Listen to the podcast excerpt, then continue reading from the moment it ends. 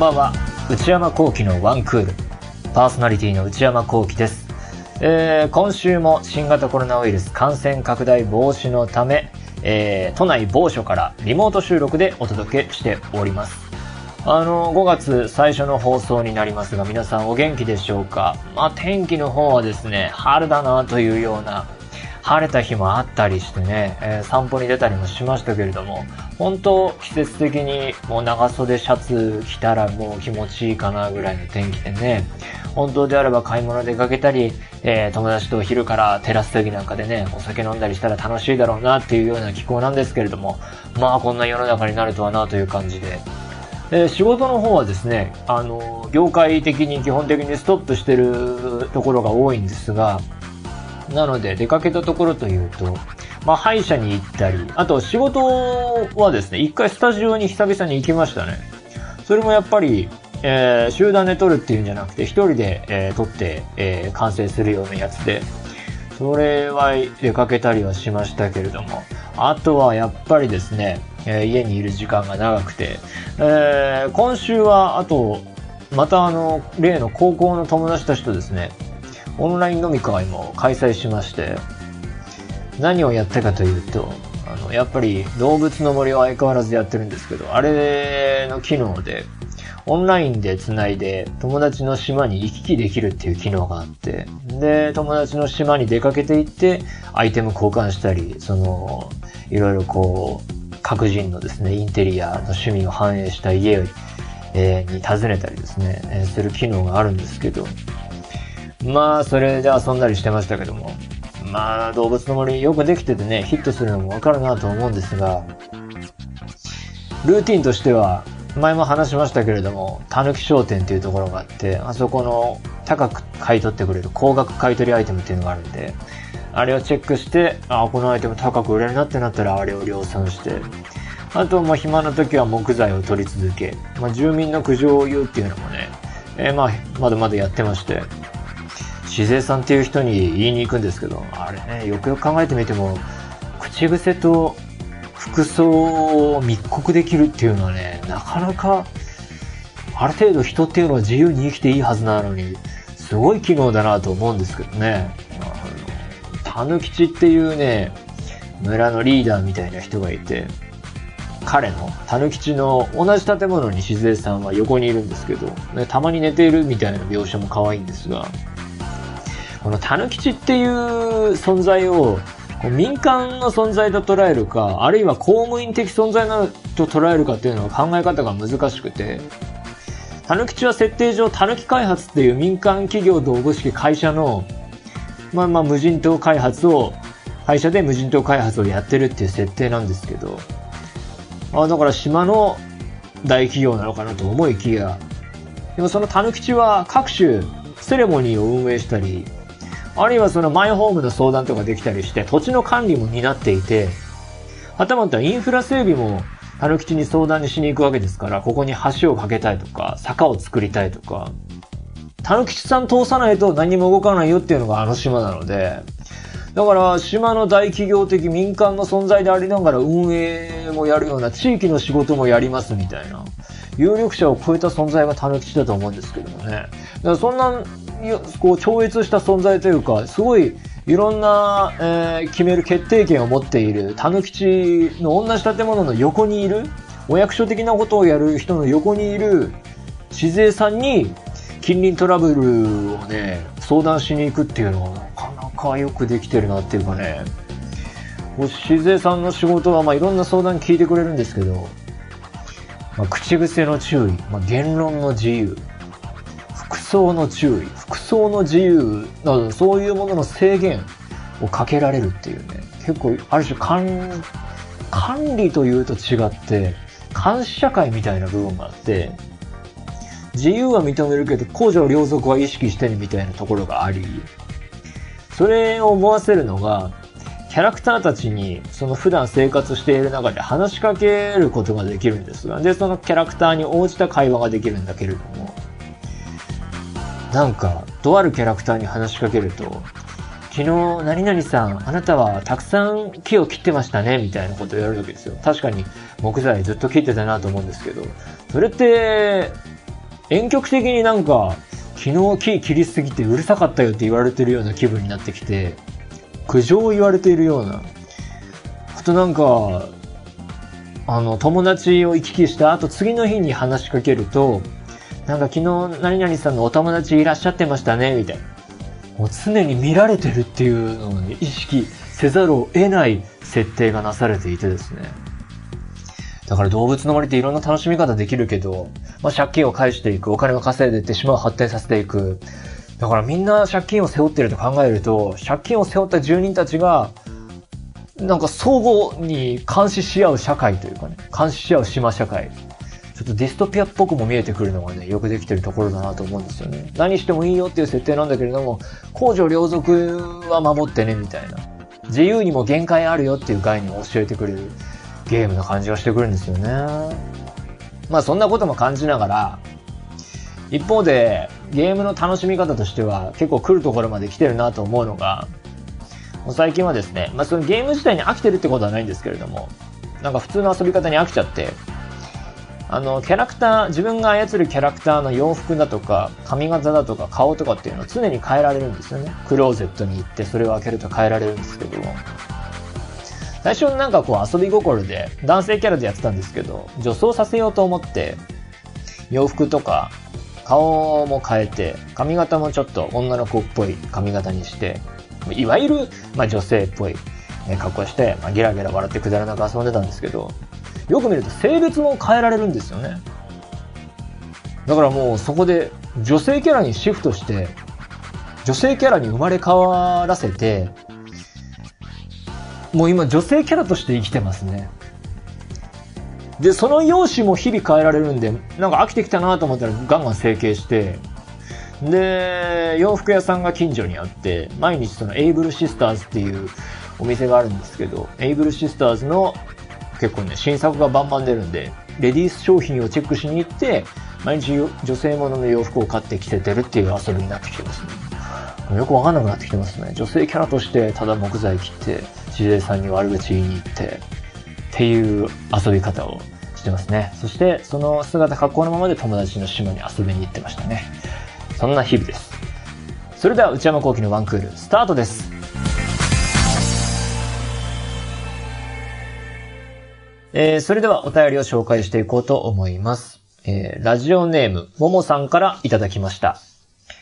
内山さん、スタッフの皆さん、こんばんは。先日のリモート放送お疲れ様でした。新マイクを導入したということで、音質がさらに良くなり、とても聞きやすかったです。まあ、リモート収録、ここ何週かしていて、試行錯誤は今週も続いてですね。今週、もういよいよ、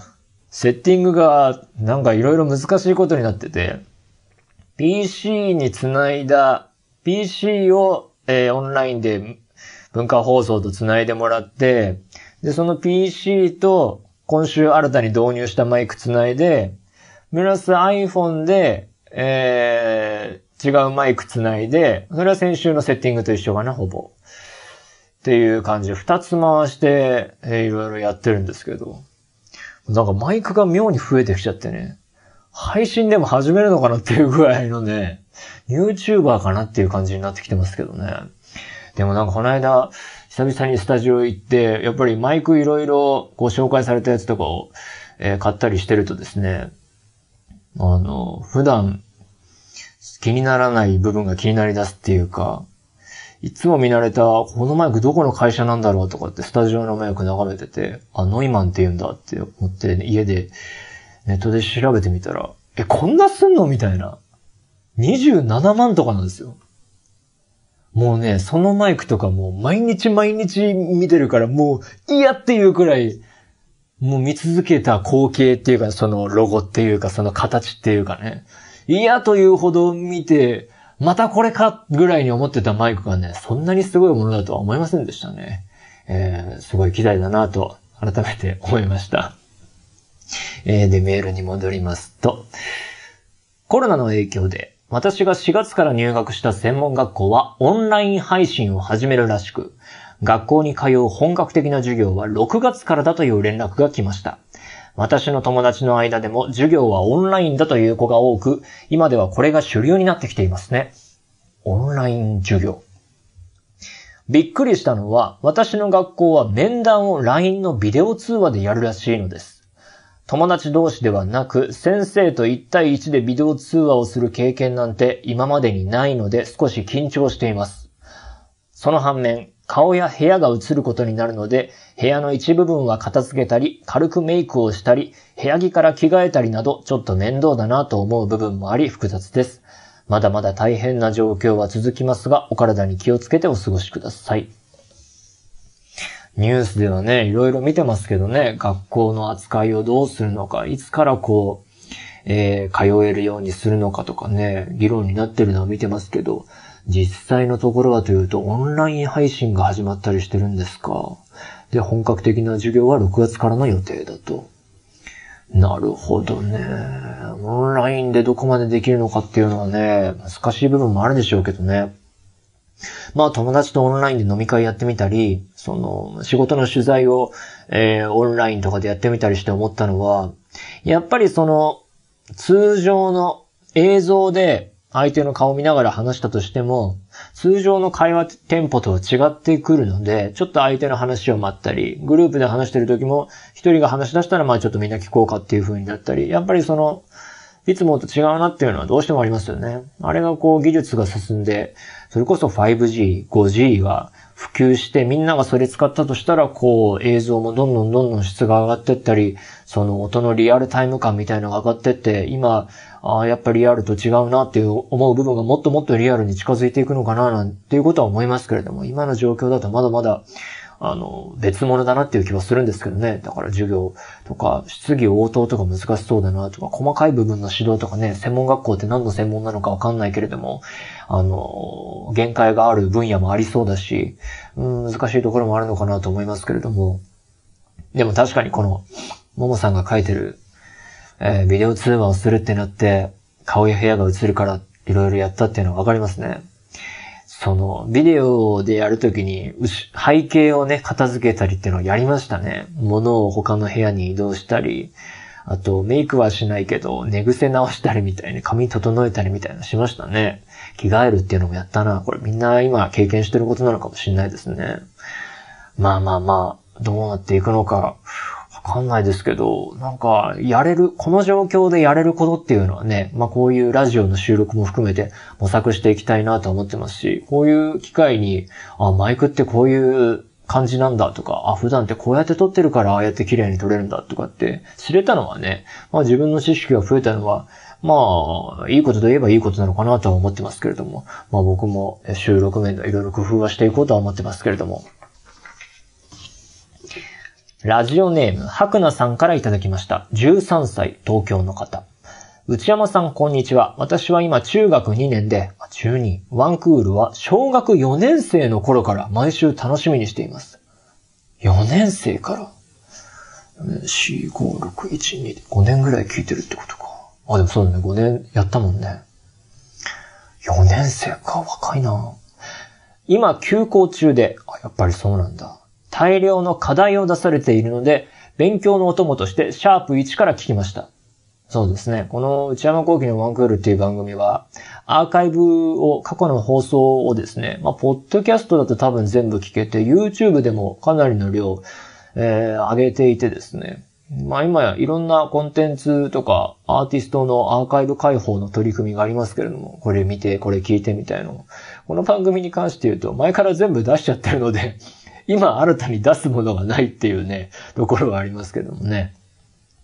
えー、シャープ1から聞きました。小学生の時は、中学、高校の話、かっこ思春期の痛み。あったなぁ、このコーナー。ずいぶん前じゃない？ねえ、思春期の痛み。名前だけ覚えてる。俺が言い出して始まったコーナーな気がする。あのコーナーどこ行った？ずいぶん、ずいぶんやってないですよね。初期中の初期だよね。古参だな思春期の痛みを聞いていてもいまいちピンとこなかったのですが、今は共感することや参考になることがいっぱいあり、このラジオを通して成長したんだなと思いました。ちょっとね、あのコーナーで成長できるかどうかはあれですけれどもね。こう聞くと難しいですね。いくつの人を対象にっていうのはあんまりこう明確に考えてはいないんですけれども、最近なんかね、あの、お悩み相談の、あの、プロファイルのコーナーだと、20代後半のね、僕と同世代ぐらいの人の人間関係がマジ入り組んだ悩みとかを扱ってたりして、それが中学2年生13歳にどう響いてるのか悪影響を与えていないといいなと思うんですけれども、えー、戻りまして、友達にも声優が好きな子が増えて、ラジオの話をして盛り上がります。へえ。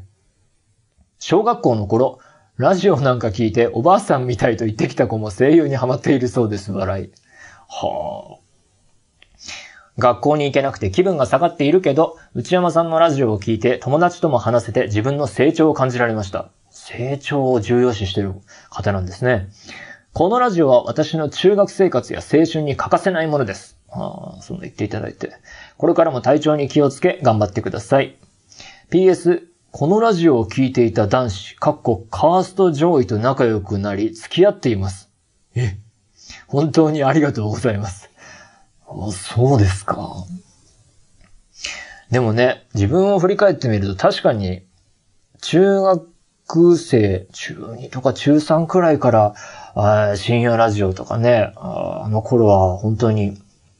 アナログ放送のラジオ周波数合わせて聞くっていうのをやって、そこぐらいからハマって今も、えー、ラジオ聞き続けてるっていう感じですので、確かにそうやって聞いている人もいるんだろうなと、まあ、よくよく考えてみればそうだろうなと思うんですけれども、あそういう人もいると。最後の方気になりましたね。このラジオを聞いていた男子と仲良くなる付き合っています。カースト上位って、どんな人なんですかね中学校のカースト上位って、今の学校の雰囲気って小学校、中学校、高校、どの学校も全然わかんないけど、スクールカースト的なものって僕が、えー、学校通ってた頃はよく言われてたけど、今もそういうのあるのかなと疑問に思っていますけれども。まあ何はともあれ、えー、お付き合い順調に進むことを祈っていますけれども、幸せにというぐらいしか言えることはないですが、はい、そんな感じです。ラジオネーム、シエさんからいただきました。うっちーこんにちは。いつもポッドキャストで楽しませていただいています。昨今の自粛要請の中、試行錯誤しながら放送を続けていただき、本当にありがとうございます。ね自粛って難しいですよね。まあ試行錯誤、うん、なんかやってること自体は毎週毎週言ってるけど、あんまり取り組み方とは変わんないっていうかね、そのマイクとか機器の部分で、えー、難しい部分はあるんですけれども、うん、そんなに内容面においてあんまり変わってないというか、テレワークが推奨される今ですが、私は変わらずカレンダー通りに出勤を続けています。やっぱ業界が違うと、そんなに違いますよね、やっぱりね。と言いますのも、資金繰り支援を行う業種のため、不況なほど忙しくなり、中小企業や個人事業主の方々が立ち行かなくなるのを手助けするため、鳴りやまない電話や増え続ける申し込みに全力で対応する日々です。なるほど。防護服も着てないし、命を預かるような崇高な仕事でもありませんし、ライトアップしてもらえたり、拍手を送ってもらえるような仕事でもありませんが、私たちもテレワークしたいし、たまには誰かに褒められたいとも思いますが、その気持ちをぐっと抑え、毎日奮闘しています。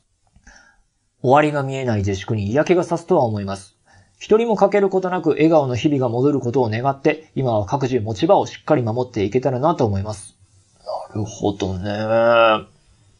資金繰り支援を行う業種と。ああ、なるほど。確かに、需要が多いでしょうからね。でもその、テレワークしたいっていうことですけど、できる部分ってないんですかね制度的に難しいのかなその、鳴りやまない電話やっていうことですけど、電話はね、まあ、場所変えても受けられるし、増え続ける申し込みっていうのも対面じゃ、でやってるのかな？対面じゃなくてオンラインで対応できる部分もありそうな気もするけど、ルール上難しいのか、えー、設備上難しいのか、ね、テレワークできる部分ができたらいいですよね。まあね、僕らみたいな、えー、声優の仕事やってるけど、声の仕事やってますけど、生きていくのに必要な仕事では全然ないですからね。食べ物とか、えー、インフラ作ったり管理したり、医療の仕事とか、あるいは物を運んだり配送の仕事とか、あるいはまあ行政のこととか、そういう仕事とは全然違うから、アニメとかゲームとかラジオとか吹き替えとかって、えー、それが消えたからって、こう、命が失われるわけではないし、で、またその、なくてはな、ならないものだ、えー、人はパンのみに生きるのではないって、といったところで、例えば、過去の旧作ってもうたくさんあるわけですから、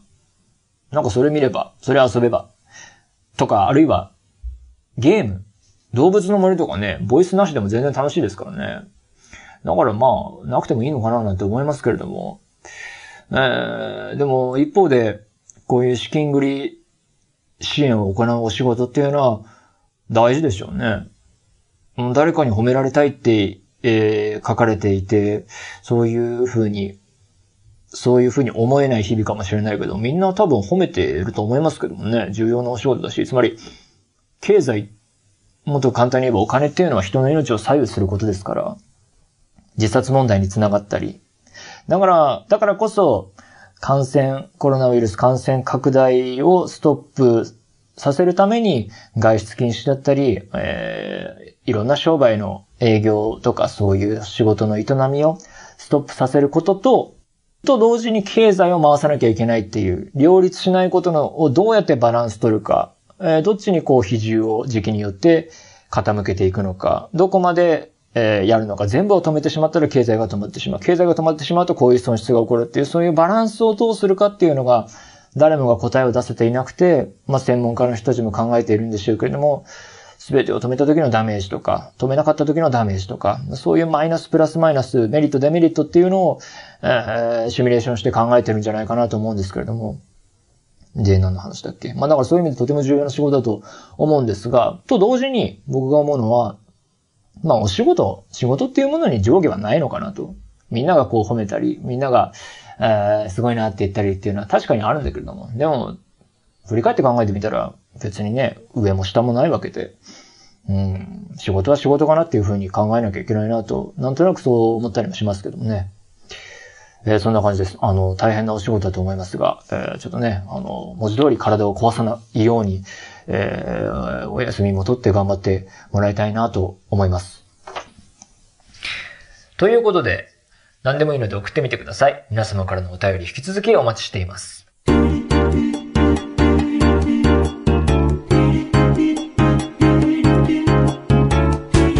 内山幸喜のワンクール。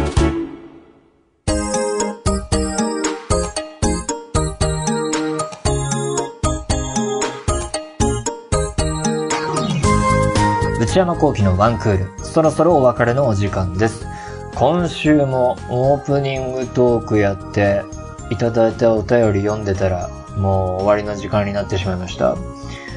コーナーもやりたいなと思ってるんですけどし、その準備はもうできてるんですけれども、時間が経つのは早いもので、もうエンディングだということでね。来週はぜひコーナーやりたいな。なんか先週もこんなような話をエンディングの時間帯でした気がしますけれども、来週はコーナーやりたいなと思っていまして、ちゃんと、えー、なのでめげずにいろいろ各コーナーを送っていただけたらなと思うんですけれども、えー、ぜひぜひ投稿コーナーやっていこうと思っております。番組では引き続き皆様からのメールをお待ちしています。現在募集中のコーナーは、パリピな皆さんの日常を教えていただく、私はパリピ。この事態を受けて、パリピな皆さんは今、家で何をしているのか、家パリピエピソードをぜひ教えてください。えー、私に10分喋ってほしいトークテーマを提案していただく、内山さん、これで10分お願いします。買い物不詳な私、内山幸喜の財布をこじ開けられるような買いな商品をお勧めしていただく、内山さん、これ買いです。今抱えている悩みをなるべく詳しく教えていただく、お悩みプロファイル。皆様のブルーな思い出をポエムにしていただくブルーポエム。そして、皆さんの身の回りにいるマイペースすぎる人を報告していただく内山さん打ち上げ来ないってよ。他にも最新の流行を少しだけ覗いてみるトレンドハッシュタグ。私が最近見た映画についてただひたすら語るムビログ。そして話題になっているエンターテインメント作品などの普段は表に出ない関係者の方にお話を伺う中の人インタビュー。これらのコーナーで取り上げてほしい商品や作品、人物なども募集中です。すべてのメールはこちらのアドレスへお願いいたします。one.joqr.net one.joqr.net 番組公式ツイッターアカウントは、アットマーク、one, アンダーバー、joqr です。こちらもぜひチェックしてみてください。この番組は、ポッドキャストと YouTube でも配信中です。ポッドキャストは、ポッドキャスト QR。YouTube は文化放送エクステンドの公式チャンネルで配信しています。ゴールデンウィーク期間中ということで、次回の更新は木曜日のお昼予定です。ご了承ください。それでは皆さん、さようなら。